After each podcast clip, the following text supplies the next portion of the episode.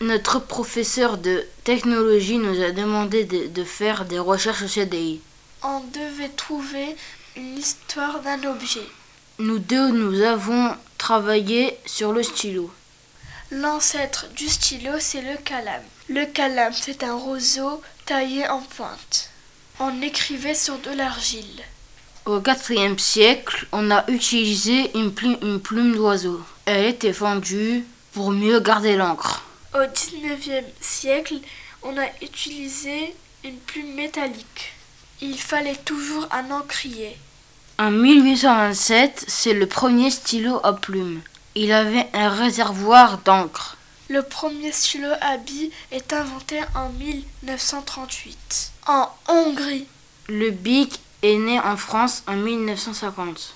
Le savez-vous Pourquoi y a-t-il un trou au capuchon des stylos bic Le trou permet à la personne qui l'a avalé de continuer à respirer. Décidément, les inventeurs pensent à tout.